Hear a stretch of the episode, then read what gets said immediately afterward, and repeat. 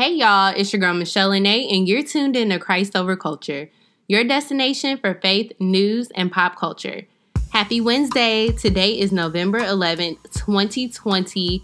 We have been in the COVID 19 pandemic for about nine months, and I will say that over these last nine months, I feel like I've been um, really hopeful and I've had a lot of faith, and then there have been times where I felt kind of down and uh, was like, okay, God, you know, I know you're here, but I am feeling the weight of what we're going through. And so I wanted to open up this particular episode to allow time for us to unite and to talk about what we are feeling as a community. So, the way that I would love for you all to do that is either to send me a voice memo and you can email it to info at Christ Over Culture or send me an email.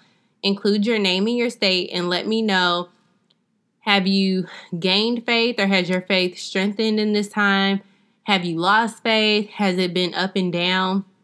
I just really want to take the temperature of how this community is feeling. And I would love to share your stories here on the Christ Over Culture podcast.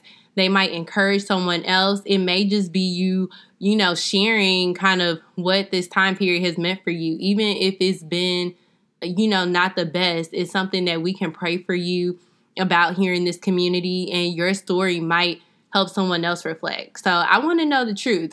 How are you feeling at this point in time, November 2020, nine months into the pandemic? Have you uh, increased your faith? Has it kind of waned a bit? Has it gone up and down? Let me know. And you can send voice memos and emails with your name and your state at info at Christ Over Culture. Just say, hey, Michelle, send it to me, and I'll read it on a future episode. So that is what I wanted to share today. Just some updates with me. As I mentioned, I feel like things have been a roller coaster in terms of just faith, but um, I am definitely trying to remain hopeful and some of the ways that I'm doing that is making sure that I'm opening up my Bible app every day.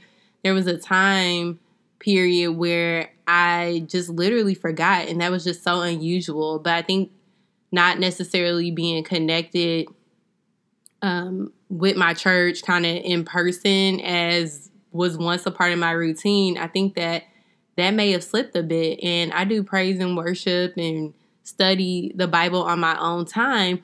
But there have been some periods um, where I was like, oh man, you know, I, I missed like a few days. Like, this is abnormal. And so, one of the things that's keeping me hopeful and is helping me to keep the faith is to make sure that before I start my day, I open up the Bible app.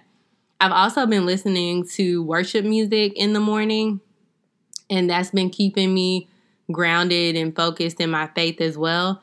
And I've been tuning into Bible studies and definitely tuning into church on Sundays. So that's been helping me too. I definitely um, notice a difference in myself once I like listen to the word of God, you know, in that way. And I think that it matters. So those are just some of the things that I'm doing, but it's definitely been tough. I won't even lie. It's been tough, but I know that God is still God. I know that He's still on the throne.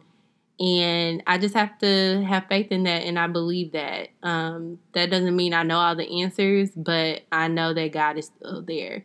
So that is literally what's keeping me hopeful.